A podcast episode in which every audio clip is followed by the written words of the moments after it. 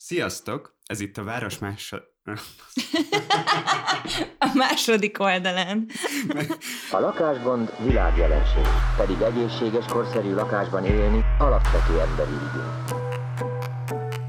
lépjünk ki abból a megszokott megközelítésből, kocka, egyenes, nem legyen benne valami szerelem, valami szellem, valami, valami invenció, valami, ami húz.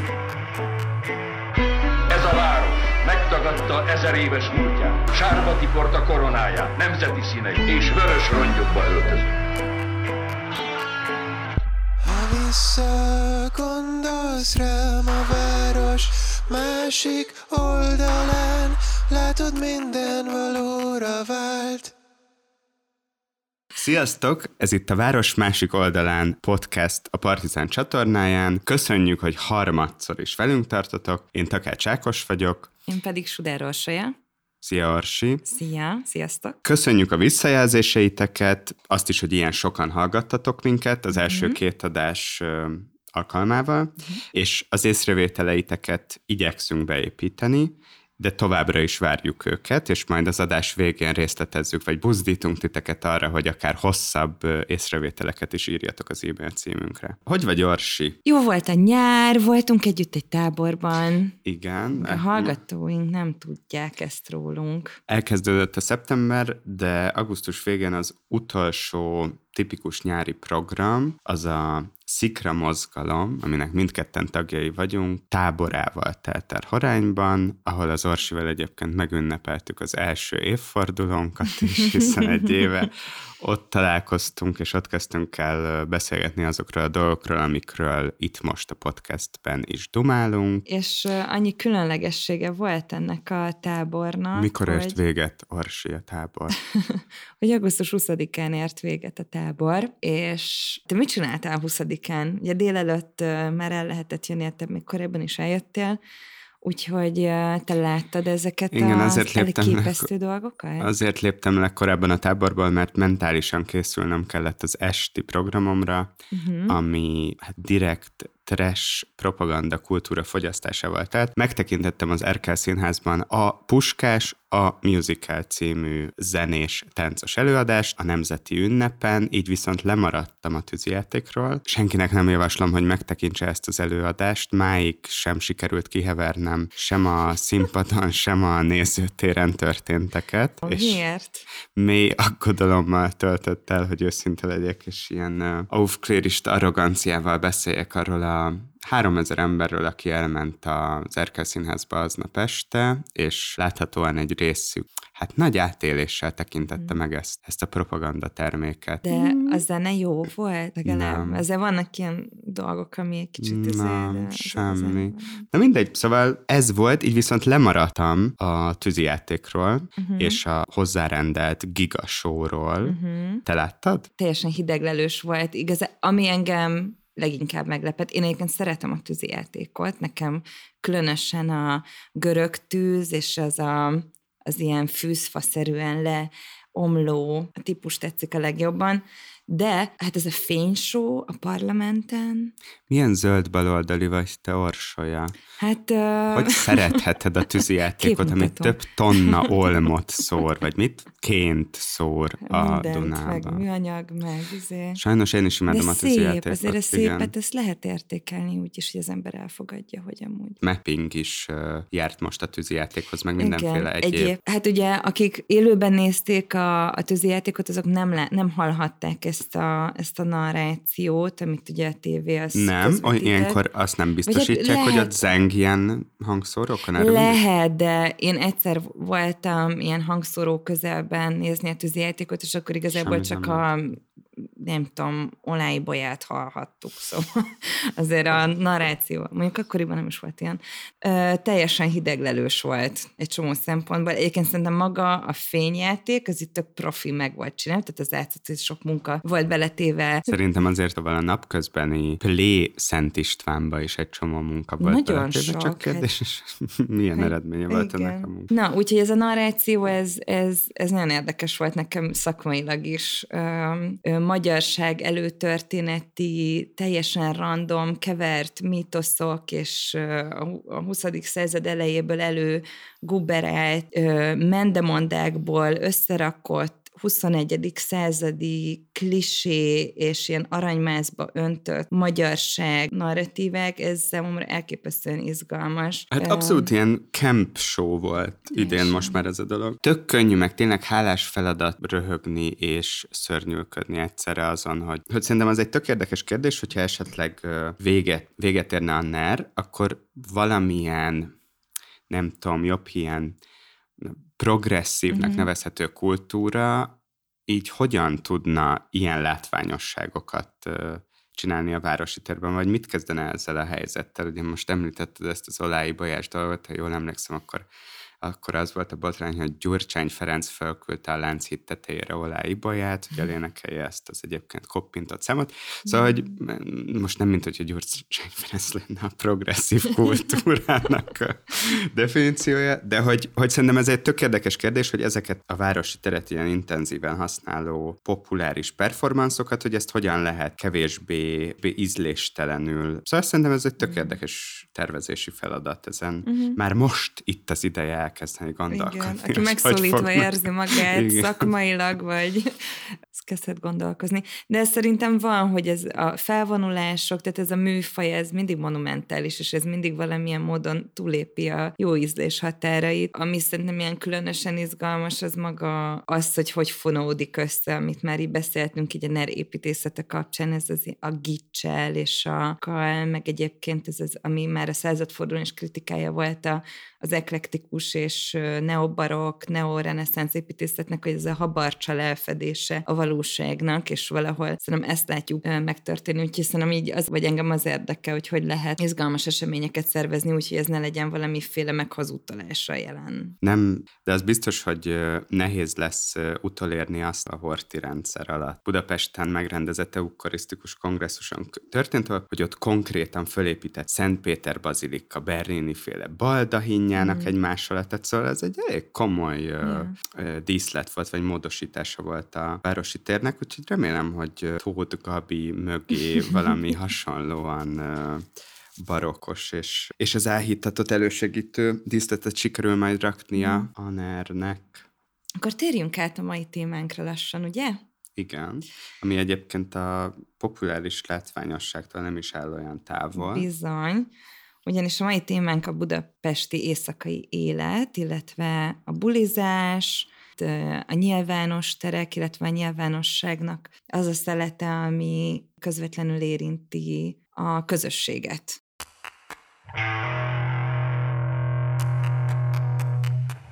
aminek van most egy apropója is, egy régi dilemma Budapesttel kapcsolatban, amiről megjelent a Telexen egy cikk, mégpedig a Bulin egyeddel kapcsolatban, és Ákos, hogyha lenne kedved ezt összefoglalni. Ilyen kettős a témánk, egyik a, egyrészt Budapestnek az éjszakai élete, és er, ezzel kapcsolatban majd ilyen várostörténeti jellegű content is lesz most, tehát érintünk néhány olyan tipológiát, ami különböző korszakokban meghatározta azt, hogy, és egyáltalán ez a kérdés, hogy milyen terekben bulizunk, hogy ezek a terek a városon belül hogyan oszlanak el, ennek mi a dinamikája. Ugye szerintem az lehet egy ilyen alaphipotézis, hogy most például például az a narratív, hogy egy korszak véget ért a éjszakai Budapest történetének, és leáldozóban van a buli negyednek. Azt hiszem, hogy két fő dolgot kell kiemelnünk. Egyrészt a harmadik helyeknek a napközben is, tehát nem kizárólag éjszaka működő típusairól beszélünk, amiben ugye adódik majd tipológiaként a romkocsma, és azzal történeti összevetésben mondjuk a kávéházak tipológiájának a mítosza, és, és utána pedig rátérünk az éjszakai életre, uh-huh. amihez szintén rendelhetőek ilyen specifikus helyek. Tök jó apropó ennek a narratívának a bemutatására, megjelent hosszú összefoglaló cikk a Telexen, Sajó Dávid tollából, és ezt szerintem elég jól és kimerítően foglalja össze, hogy hát mi történik a budapesti éjszakával, elsősorban a Bulin negyedre koncentrálva, ami mondjuk az elmúlt 10 évét, 10-15 évét meghatározta a, a budapesti éjszaka jellegének, és mondom térbeli struktúrájának, vagy eloszlásának, meg ugye egy ilyen identitást teremtő hát egy, egyszerre konkrét helyen, másrészt pedig fogalomként ilyen toposza is lett a, mint ilyen turisztikai terméknek, és ugye a cikkben arról van szó, hogy véget ért egy korszak, a Covid betetőzte az már egyébként is nehezen fenntartható társadalmi meg politikai konfliktusokat ok, ö, buli negyednek a virágzását, ami ugye nem más jelentett, mint hogy a belső Erzsébet város egy meghatározott részén koncentrálódott város éjszakai élete, és ugye itt a szcenárió, ami felvázolódik, az az, hogy a változnak az igények, és ennek hatására az eloszlása is ezeknek a tereknek, és hogy ugye kiszorul a minőségi és kultúrát szórakozásra vágyó helyi közönség. Budán fog egy sokkal dekoncentráltabb, sokféle tájképet felrajzolni, vagy, vagy megvalósítani a fogyasztói gyakorlataival, és kérdés, hogy mi lesz, mi marad a, a Pesti belvárosban, hogy az teljes mértékben a, a turizmusnak, és leginkább ugye a sokat kritizált, olcsó turizmusnak a nem élhető martalékával válik, és akkor ugye még van egy ilyen érdekesség, hogy a, egy külön fejezetet szentel a cikk annak, hogy ugye a Demeter Szilárdnak, aki az egyik ilyen kulturális exponens, ugye a PIM-nek a, a vezetője, de hogy neki ugye köztudatlan erős kötődése van a pop zenéhez is, és uh-huh. hogy mhm. neki van egy ilyen álma, hogy a 2010-es évek előttig a hajógyári szigeten valóságos buli és klub birodalmat üzemeltető mafiózós Roman Vizovicki Lászlónak a buli paradicsoma helyén akar megvalósítani valamilyen új nagy tömegeket megmozgatni képes dolgot. Ez ugye egy elég érdekes sztori lesz, uh-huh. hogyha állami kezdemény kezdeményezésre Főnixként újjáélet a hajógyári sziget, mint buli spot széles tömegek számára. Visszatérve a buli negyedre, vagy mi volt az a hely tipológia, ami ö, meghatározta ezt, ez pedig a romkocsma volt. Uh-huh. Mi volt az az ígéret, vagy mi volt az a specialitása ezeknek a ö, romkocsmának elnevezett, de egyébként tök heterogén és sokféleképpen felépülő helyeknek, ami ennyire ígéretes vagy sajátos volt Budapesten a 2000-es évektől kezdve, hogy ezek akár stabilan olyan nem csak fogyasztáson alapuló, hanem kulturális, meg társadalmi szerepet betöltő intézmények lesznek, mint ugye a város 20. század első felében kialakult mitoszát meghatározó kávéházi uh-huh. kultúra, hogy ez valamiképpen a romkocsmák ennek a fajta speciális kávéházi kultúrának a, ha nem is utódai, vagy folytatásai, de kortárs reinkarnációi lesznek, és ez ugye végül nem következett be ez uh-huh. a mhm. dolog. Ezek a helyek vagy egyrészt megszűntek, vagy kiszorult a város peremére, vagy pedig ugye azok a helyek, amik fennmaradtak, mint Simpla, azok pedig azok teljes mértékben elkommercializálódtak, ami ugye azt jelenti, mivel felfedezte őket magának a, a turizmus, és a hozzátartozó ilyen marketing, meg nem tudom én, tudat, tudatipar, emiatt teljes mértékben a, ö, egyfajta ilyen turisztikai ö, látnivalóvá mm. üresedtek, ahol, hogyha elmész, akkor ott elfogyaszthatod ezt a, nem tudom, kicsit ö, formátlan ilyen budapesti romantikát, mm. meg ö, ezt a félperifériás életérzést. Azért sem töltötték be a romkocsmák a kávéházas ígéretet, mert ott végül nem valósul meg a kávéházaknak az az ilyen alapfunkciója, hogy a társasági életet, mint nyilvánosság használja. Nyilvános élet alatt itt azt értem, hogy olyan ügyekről való beszéd, és így a diskurzusnak a kialakítása, tehát, hogy alapvetően egy ilyen értelmiségi feladatot betöltött betöltő funkció, amiben olyan ügyeket beszélnek meg a, az ott jelenlévő emberek, meg olyan ügyekből alakulnak ki diskurzusok, ami a nyilvánosságot is érinti, kvázi meta szinten is nyilvános tér, és hogy ezeknek a romkocsmáknak a szerepe attól fogva is, hogy, hogy, hogy egy ilyen globális, kulturális, neoliberális helyzetbe ágyazódtak be, amiben a nyilvános térnek a, a fogalma is, meg hát a gyakorlati kinézete is teljesen más, és emiatt sem tudta betölteni a romkocsma. És ami másik, de ez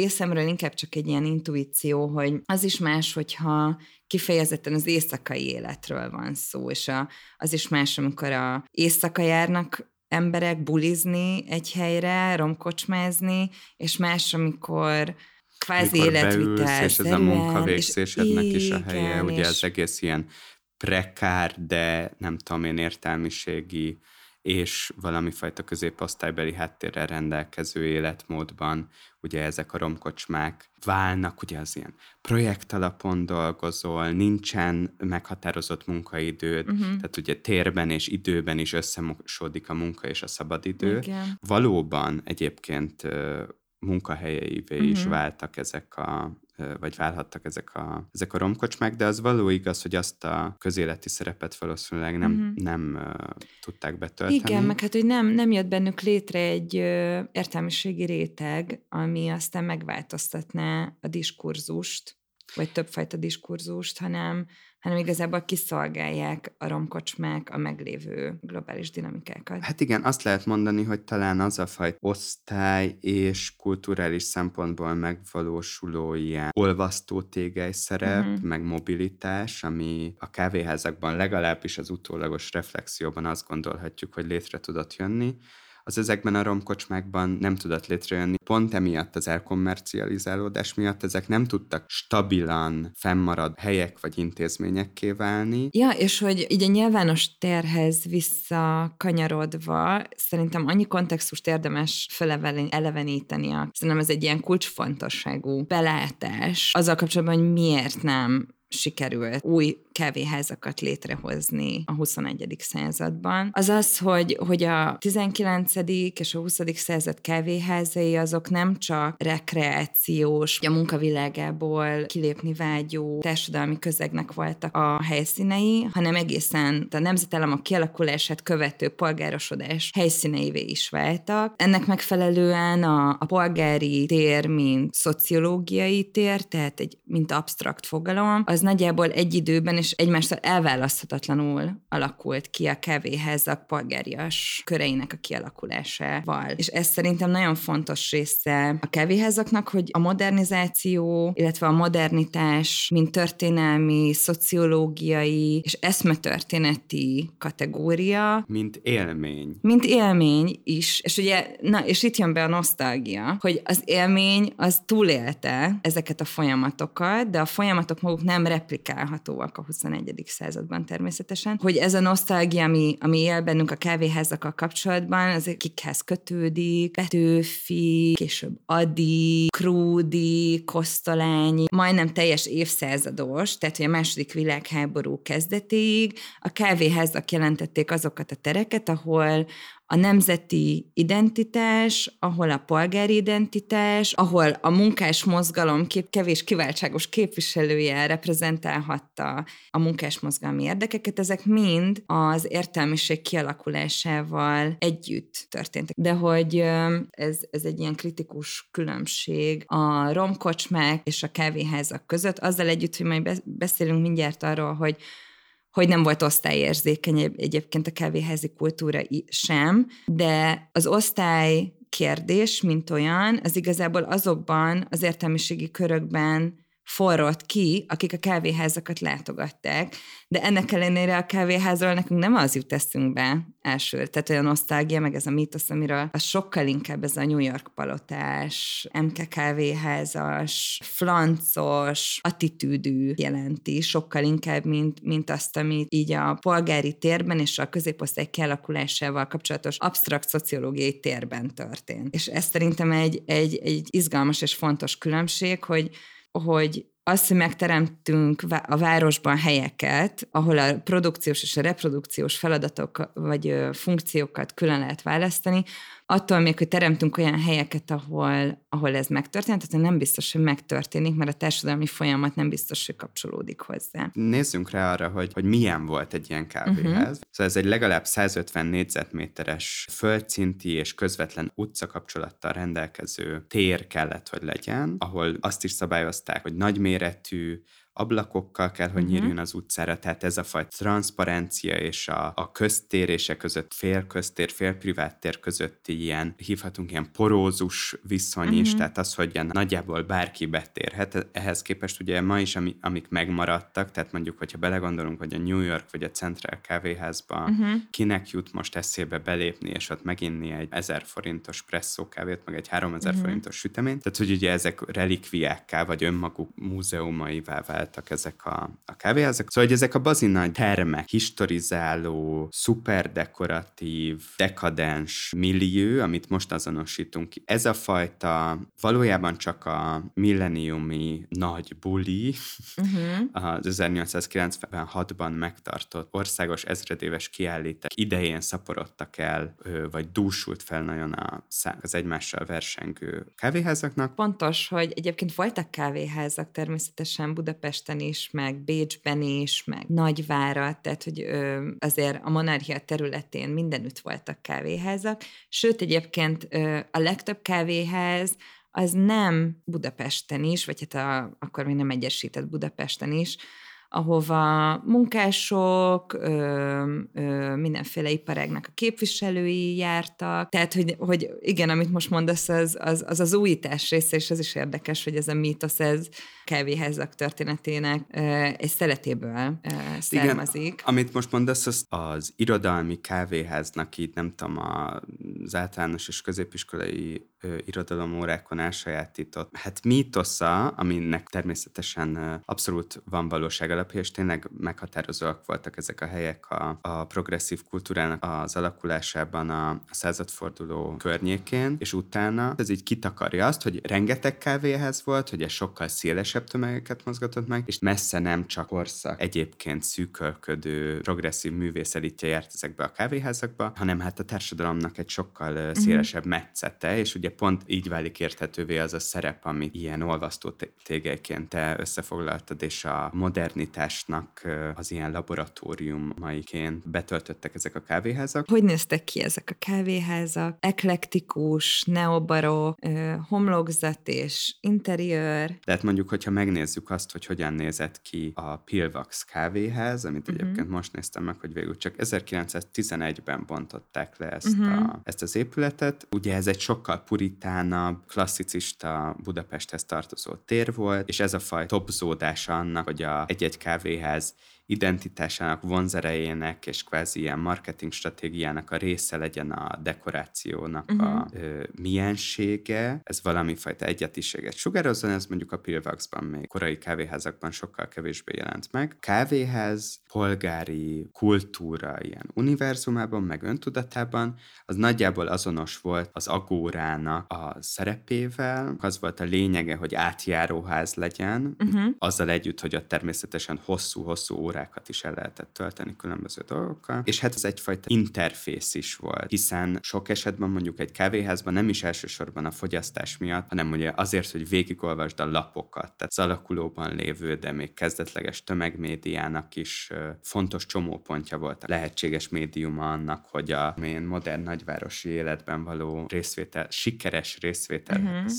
szükséges információk birtokába juss, és a másik pedig az a gazdag személyes interakciós lehetőség lehetőség, ami létrejött ezekben a terekben. Ebből a szempontból is megállja a helyét ez, a, ez az akóra hasonlat. Az illúzió, hogy külvárosokban élő, és egyébként még a városhatárokon túli településekre szorított munkásosztály, agrárproletariátus, stb. Ők hát nagyon, tehát hogy ők intenzíven frekventálták volna a kávéházakat. Nem is elsősorban azért, mert hogy itt explicit módon nem tudom én, kinézték volna őket, vagy nem engedhették meg a maguknak azt a nem tudom hány krajcáros feketét, hanem azért, mert egyszerűen ehhez a fajta életmódhoz, uh-huh. a belvárosban való ö, szabadidő eltöltéshez, vagy a harmadik, ezeken a harmadik helyeken való részvételhez nem állt rendelkezésükre kellő mennyiségű szabadidő, energia, uh-huh. információ, de ettől függetlenül azt el kell ismerni, hogy ezek valóban az intellektuális és politikai progressziónak tényleg fontos csomópontjai lettek a városban. Hogy van az az alap mítosz, hogy a kávéházaknak volt egy nagyon erős demokratizáló hatása a polgári társadalom kialakulásában, de hogy szerintem a, az analízis hibázik ott, hogy így nyilván természetesen, ahogy ez lenni szokott a történelmírással, sajnálatos módon, pont a, a, a társadalomnak a nagyobb szegletét, ami ebben az időben is a munkásosztály és az agrárosztály, vagy hát az agrár munkával foglalkozó, arra nem érzékeny, vagy a kávéházak kulturális vagy társadalmi szereplét elemző irodalom, hogy mennyire volt valóban átjárható egyébként a társadalmi struktúra a kávéházaknak köszönhetően, és sokkal inkább ilyen szabályzásokban gondolkozunk, hogy egyébként be lehetette menni, vagy egyébként meg tudtad-e fizetni a kávét, mert egyébként be lehetett menni, a kávé árán egyébként, tehát hogy szabályozó volt a kávé ára a századforduló előtt is, tehát hogy nem kérhetett el sokkal többet egy New York kávéház, mint nem tudom, egy kőbányai kávéház. Annyiban szoktam a kávéházak védelmére kelni, hogy nem elhanyagolható ez a, az értelmiség kialakulásában elfoglalt szerepe, és hogy abban igenis történt demokratizáló hatás, és ebben nyilván a kávéházaknak inkább közvetítő szerepe volt. De szerintem térjünk át arra, hogy a kávéházak mennyi töltötték be a bulizásnak a, a szerepét. Rengeteg bédekker, utikönyv született Budapestre, és mindegyik kivétel nélkül a kávéházakat említi. Elképesztően színesen írnak egyébként nyugatról érkező a budapesti egzotikus életről. Mindaz, amiről most beszéltünk, mondjuk a budapesti kávéházak kapcsán, tehát hogy kérdés az, hogy mi volt speciális ezekben a kávéházakban, amik mondjuk Budapesten, vagy Bécsben, vagy a monarchia más területein léteztek, az a meg, ahhoz a kulcs a megkésettség, már ugye az iparosodásnak és az urbanizációnak a megkésettsége. Szóval én azt gondolom, hogy a kávéházak és egyébként az éjszakai élet az nem ilyen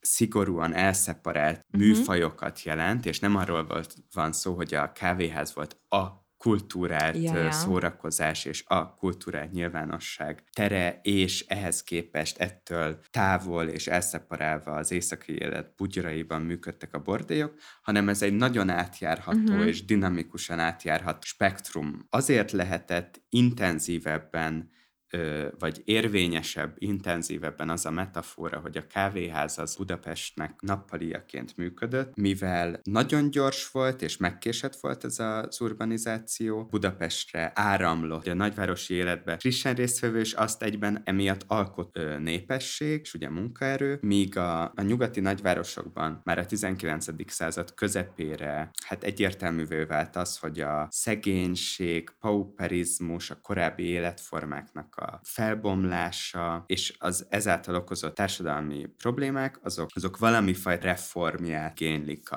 az egészségügynek, a higiéniának, a lakhatásnak, és egyáltalán addig nálunk nagyon-nagyon szűkös körülmények között beszorított terekben kényszerültek élni, és ugye ez a fajta reformgondolkodás tényleg csak a, a századforduló után jelenik majd meg Budapesten, úgyhogy ezért a kávéház az egy csomó olyan funkciót betöltött, tehát jogi szolgáltatásoktól az orvoson át meg lehetett vizsgáltatnod magad a kávéházaknak a termeiben, de meg is borotváltak, amellett persze, hogy értelemszerűen kaját és piát is magadhoz vehettél. Ezeket a reprodukciós funkciókat tök nagy mértékben ellátták és átvették ezek a kávéházak, persze ilyen professzionalizált keretek között. Szóval ez még abból a szempontból is érdekes, hogy amit aztán ezekkel az ilyen normalizációval, meg nem tudom, fejlődéssel aztán vissza lehetett zsuppolni a, a háztartás keretei közé, és úgy újra meg lehetett erősíteni ezeket a hierarchiákat. Itt ezek legalábbis bizonyos rétegek számára felbomlóban voltak, és emiatt is volt egy ilyen erjesztő mhm. hatása mm. a kávéházaknak a, a korábbi társadalmi gyakorlatokra, meg struktúrákra, arról, amit egyszerre kellett a még mindig feudális viszonyok között élő országban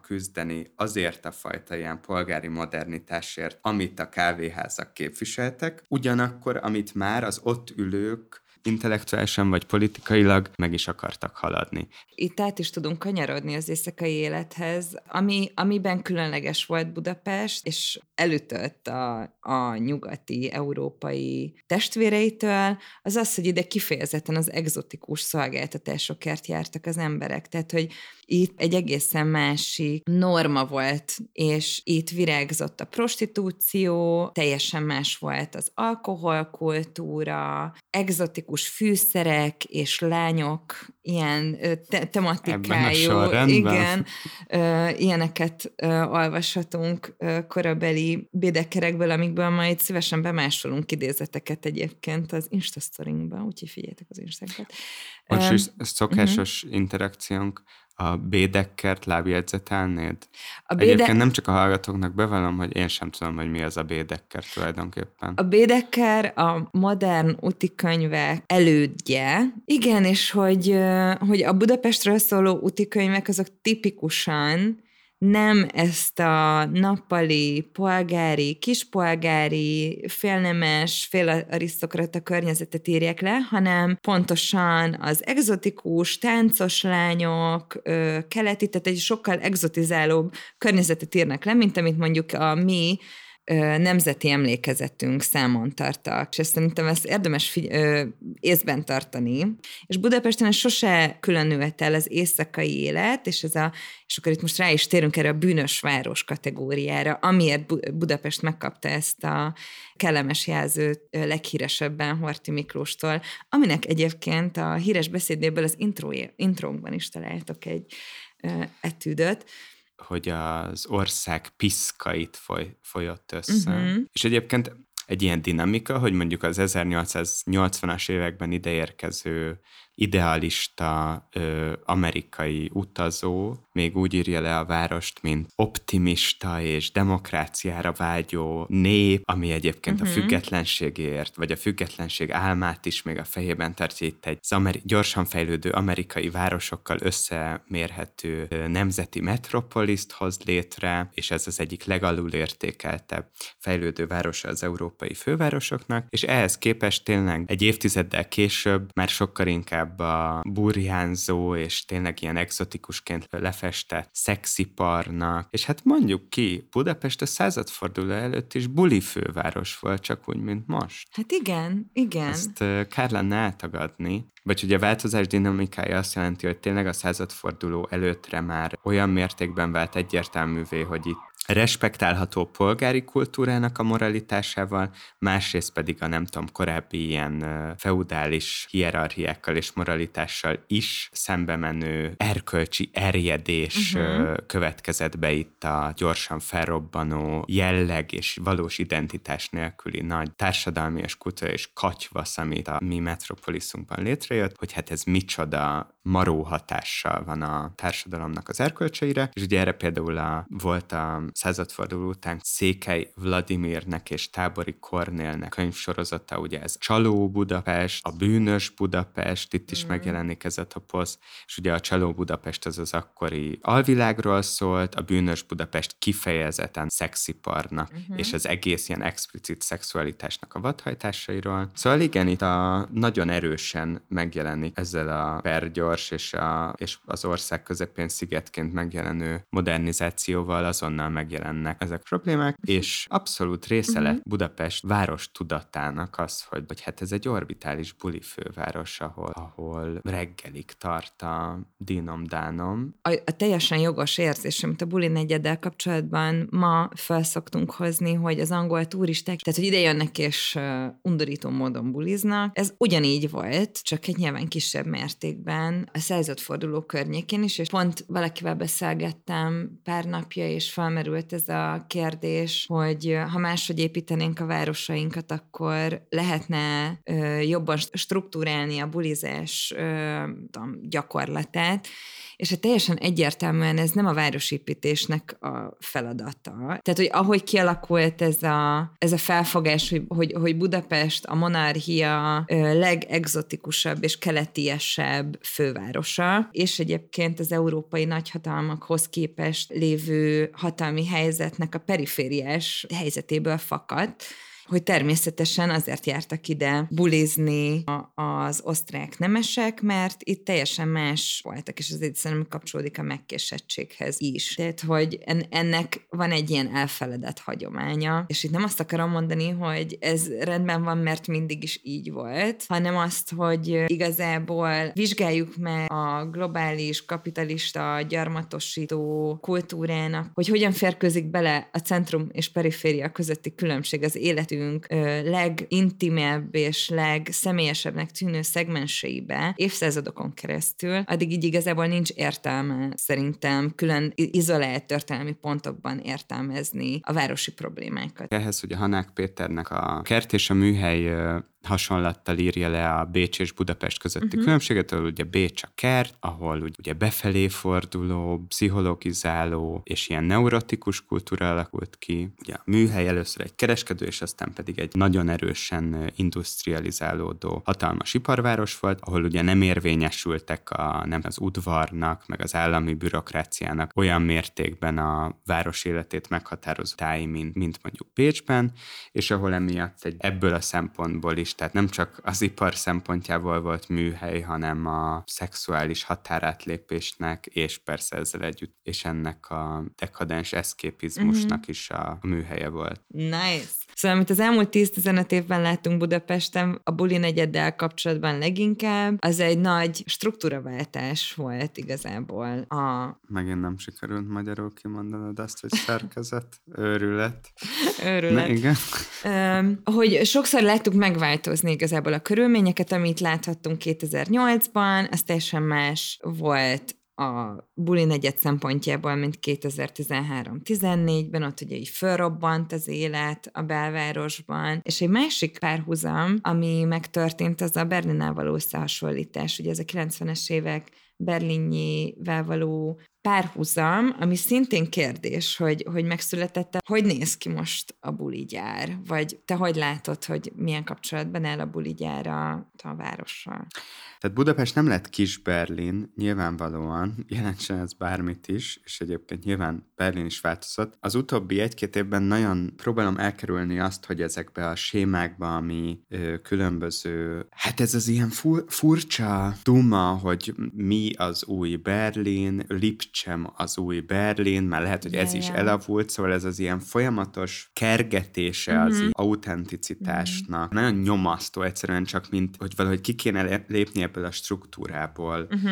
Mint hogyha az éjszakai élet, meg a városoknak a kulturális élete, meg az életmód, az folyamatosan egy úthenger elől menekülne, és ez nyilván így van egyébként. Uh-huh. Tudod, amikor beszéltünk erről, hogy Budapest elesett, most Ja, ez, ja. ez egy kicsit ugyanaz, hogy, hogy hát ezek sokkal inkább ezekre szerintem ilyen ciklikus Mhm. folyamatokként kell gondolni. Végső soron az éjszakai életnek a anatómiája, vagy szerkezete Mhm. is ö, ezer szárral kapcsolódik a gazdasági, Mhm. politikai és kulturális nagy ciklusokhoz, attól, hogy valahol éppen a mi nézőpontunkból kommerszebb, szegényesebb, ellaposodottabb az éjszakai élet, az nem azt jelenti, hogy, hogy annak a városnak befellegzett, és mindig lehet hézagokat találni arra, hogy nem szülessen valami új, új irány ebben a dologban. Ja, egy kicsit kontextualizáljuk azért nem, hogy mi ez a, a berlini összehasonlításnak mi az alapja. Berlini polgármesternek a mondása volt a szegény, de szexi jelszó. Mhm. Nagyjából egyébként Budapest is ennek a mottónak a jegyében pozícionálódott. Most ez Mhm. egy kérdés, hogy mennyire volt tudatos politikája ezzel kapcsolatban az akkori városvezetésnek. Az, hogy rendelkezésre álltak olyan ingatlanok, amik vagy nagyon olcsók voltak, vagy egyszerűen olyan mértékben tisztázatlanok a tulajdoni viszonyok,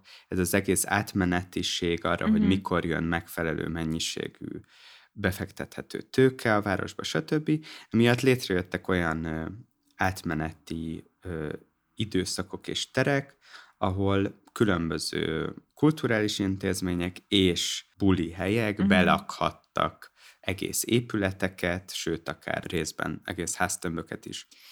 Hát meg ö, szerintem az összehasonlításnak egy fontos része az, hogy, hogy tipikusan ez a posztszocialista városrészben kialakuló partizási kultúra, hogy foglal el sok teret, és, és Berlinnek a, a városi identitásába is beleépült az a fajta bulizás, amit abban a, abban a környezetben a helyiek személyes identitásához is hozzátartozott. Ami szerintem így érdekesebben a párhuzamban, hogy Budapest az új Berlin, az, az szerintem ez a része, hogy próbálni olyan tereket létrehozni, ahol a, az új demokratikus kapitalis társadalom az meg tudja találni a maga bulizási módjait. És mondjuk Budapesten ez az, ami ugye kilúgozódott, persze Berlinben is lúgozódik, de ott vannak olyan társadalmi és politikai mozgások, amik, amik küzdenek. Kilúgozódás. Kilúgozódás, slash és mindent letaroló gentrifikáció ellen. Budapesten kisebb a közeg ellenállás azzal szemben, hogy luxusszálloda, luxus apartman, és csak turistáknak szóló, a romkocsmát ruhaként, vagy dekorációként, ö, meg feelingként megjelenítő dolgok jönnek létre. Ebből a szempontból azért tök más a Budapesten inkább leépült az alternatív vagy független kulturális életén, azt hiszem. Én egyébként mm, én annyira nem tudom, hogy mennyire ne épült volna le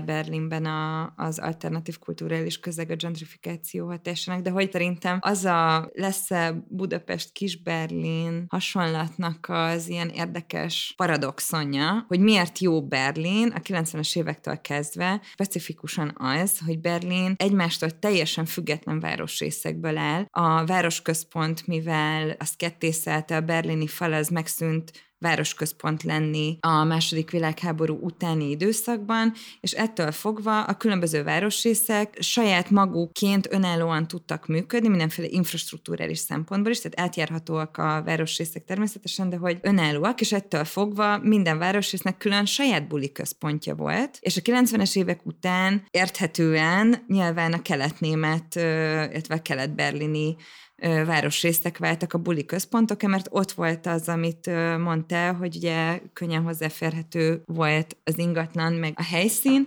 Nem tudom, ez fúrja egy kicsit így az oldalamat, amikor így a Berlin-Budapest összeállítás, hogy csak Berlinben tudott ez létrejönni, és szerintem ez a vágyálom, hogy Budapest legyen a, az új Berlin, az csak és kizárólag a bulizásra vonatkozik, és semmilyen más társadalmi, strukturális, ö, emlékezetpolitikai vonzata nincsen ennek a vágyak, mert Bécsel szemben van, ugye, hogy legyen Budapest olyan, mint Bécs, ott egy teljes gazdasági, nem tudom, fantázia van mögötte, és Berlinnel kapcsolatban csak és kizárólag a bulizás, és csak és kizárólag ez a grand bulizás, amikor teljes épülettömbök, ö, ö, sötét, ö, füstös, technózenés helyek, és hogy ezt nem tök izgalmas ebben a város párhuzamban, hogy tök, én kevés város párhuzamot ismerek Budapestek kapcsolatban, ami csak és kizárólag egy ilyen élet szintérre fókuszálna.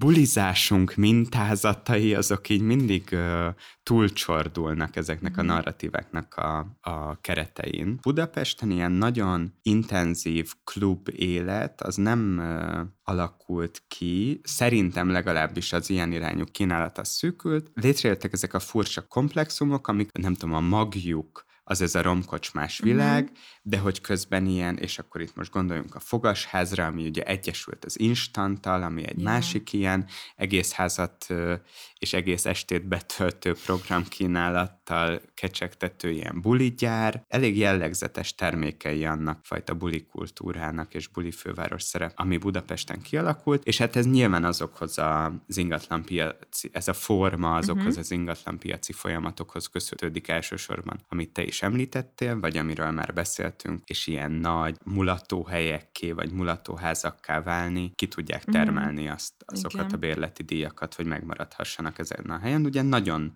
sok ilyen helyet letarolt ez a fajta gentrifikáció. Ezek maradtak fent tulajdonképpen ebből a tipológiából, mert máshol talán ezek sokfajta szolgáltatást, sokfajta szórakozási formát és sokfajta fogyasztási lehetőséget egy nagy ilyen heterogén komplexumban egyesítő helyek, azok kevésbé jellemzőek, ezek sokkal inkább jellemzőek voltak például mondjuk az amerikai nagyvárosokban, vagy akár a nyugat-európai nagyvárosokban is, pont a századfordulón és még még a 20. század első felében, de hogy nálunk ez a ilyen furcsa módon újjáélet ezek miatt a folyamatok miatt. Szóval, hogy ennek nagy kiterjedésű és nagy kapacitású buligyárnak tök érdekes történeti előzménye a buli főváros történetében, és csak két ilyen példát akarok mondani. Az Ős Budavára nevű ilyen ez a hely egy ilyen 40 ezres buli komplexum volt tulajdonképpen. Természetesen üzleti vállalkozásként jött létre, és a, az, hogy itt megint bejön ez a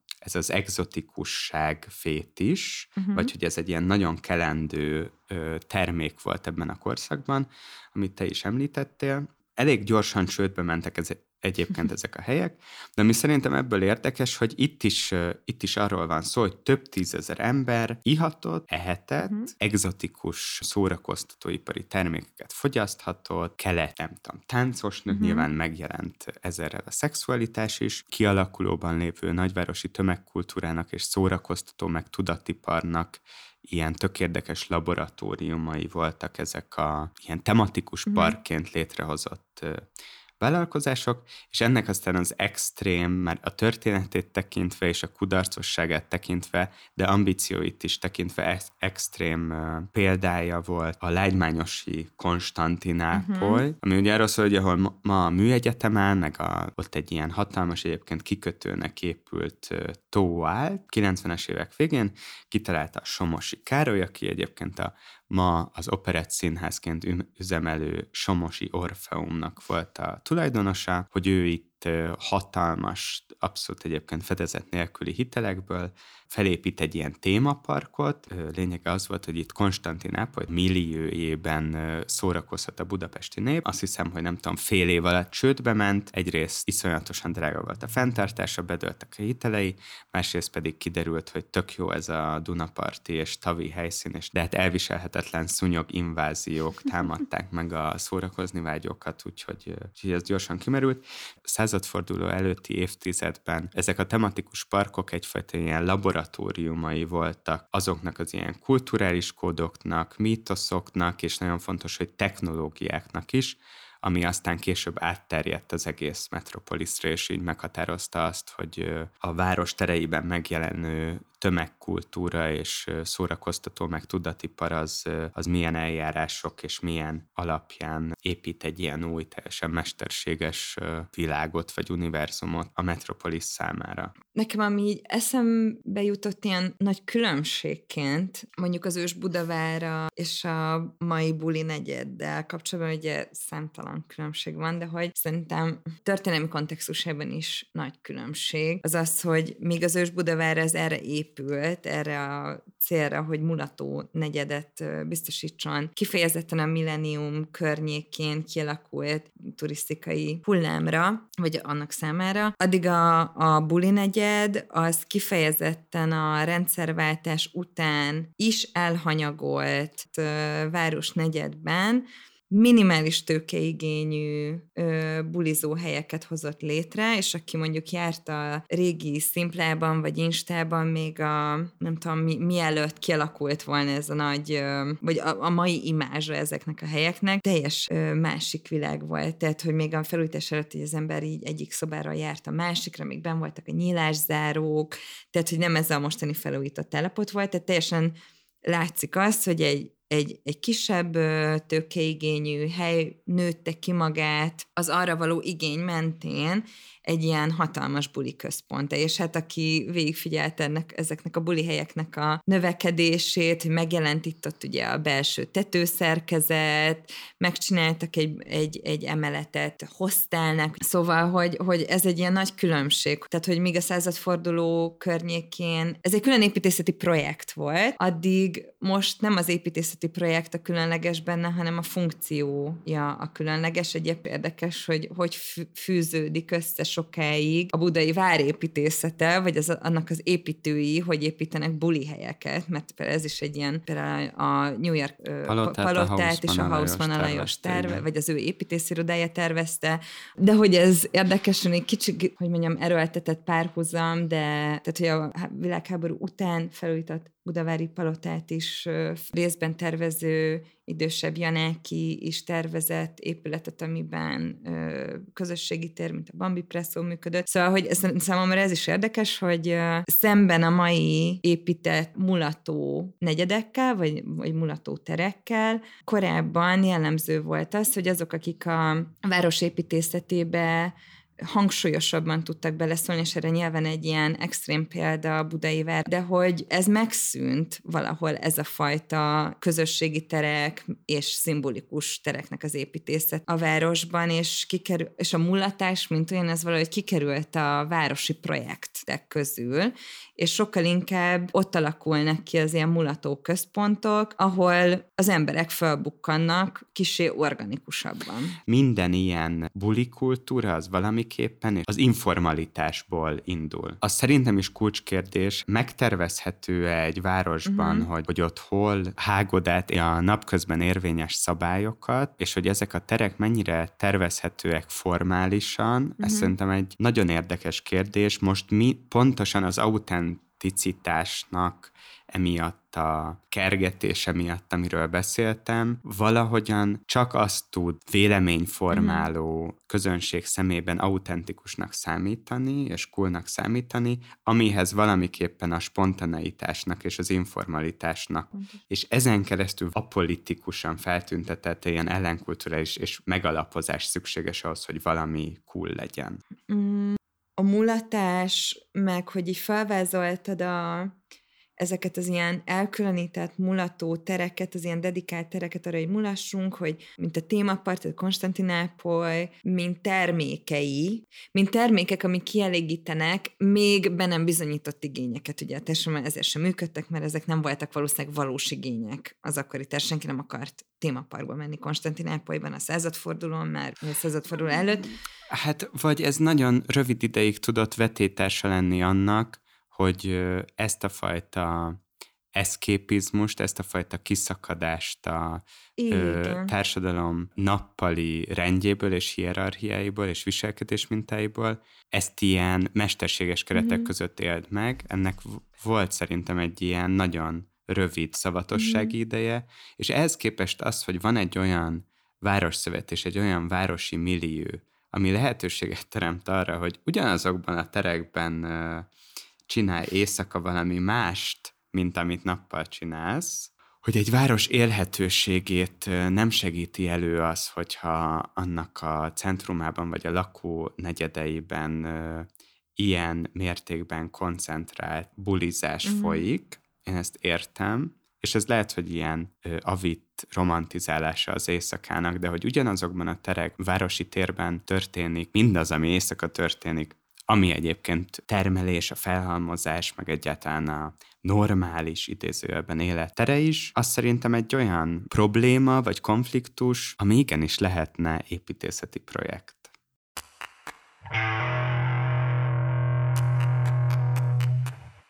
Azt arra szeretnélek kérni, hogy válasz egy olyan számot, amire amikor a budapesti éjszakának nekiindulsz, akkor szívesen spanolod magad a körúton parádézva. Ez a podcast címét is adó, és az intrónkban is hangsúlyosan megjelenő Fekete vonat a Város másik oldalán című dala, és Most akkor ez minden körülmények között. E coming out hogy a podcast ez, címét illetően. Igen, hogy innen jött az ötlet, és az a helyzet, hogy bármilyen helyzetben meghallom ezt a számot, valószínűleg táncolni fogok eléggé lokális uh, életérzéssel azonosulni, amit a fekete vonat képviselt, a maga melankóliájával. Élet köztünk szép, nem a féltest a remény, s megtalálod az igazi fény. Ha egyszer visszagondolsz rám, a város másik oldalán, látod minden valóra vár. a körúton való parádézás közben sokkal inkább egy olyan számot szoktam hallgatni, ami egyébként fura, mert hogy inkább ilyen gyerekkori emlék, uh-huh. de mégis azt gondolom, hogy ilyen szinte ragacsosan körülvesz a 90-es éveknek az ilyen furcsa és kicsit formátlan optimizmusa, amikor ezt hallom, úgyhogy akkor most hallgassunk meg egy részletet Orsitól a Ha lemegy a nap című számból.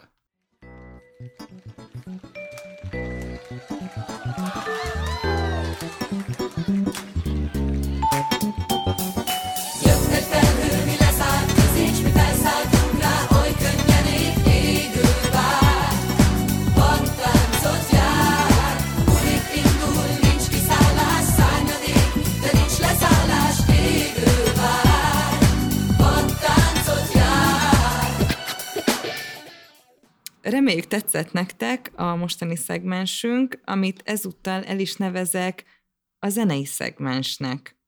Mm. Ugye minden szegmensnek az a lényeg egy visszatérő Meglepő és mulatságos névválasztás. Orsi. Igen. Nagyon sok minden van még, amiről lehet beszélni. A buli negyeddel, a bulizással kapcsolatban. Én azt mondanám, Orsi, mint amit kormánypártunk szokott mondani a választási kampányaiban az utóbbi években, hogy szerintem maradjunk abban, hogy folytatjuk, vagy elindultunk ezzel a témával kapcsolatban, de szerintem visszatérhetünk még, mert tulajdonképpen a mostani helyzethez olyan korszakot rendeltünk, ami elég távol el, és utána még egy csomó nem beszéltünk a szocializmus ideje alatt, a budapesti éjszaka változásairól, Italboltokról, az italboltokról, presszók. nem beszéltünk a rendszerváltás után felrobbanó rév és dancehall kultúráról, nem beszéltünk a mostani révekről, amik város Mhm. környéki obskurus erdőkben zajlanak. Írjátok meg üzenetben vagy kommentben, hogy nektek milyen nosztalgikus helyeitek vannak a városban, ahova szerettetek régen járni, bulizni, vagy ahova most szerettek járni, és milyen benyomásotok van a belvárosi bulizásról. És hogy hogy bulizik a NER Igen, szülötte. hogyha bárhol spottingoltak önfeledten bulizó nercegeket és nercegnőket, akkor azt is osszátok meg velünk, ne De csak nem csak Rómából képben ér. is. Nem csak Rómából ér, igen. A város másik oldalán kukacgmail.com-ra, Insta üzenetben, Facebook Messengeren. köszönjük, Köszönjük, jó bulizást! jó bulizást!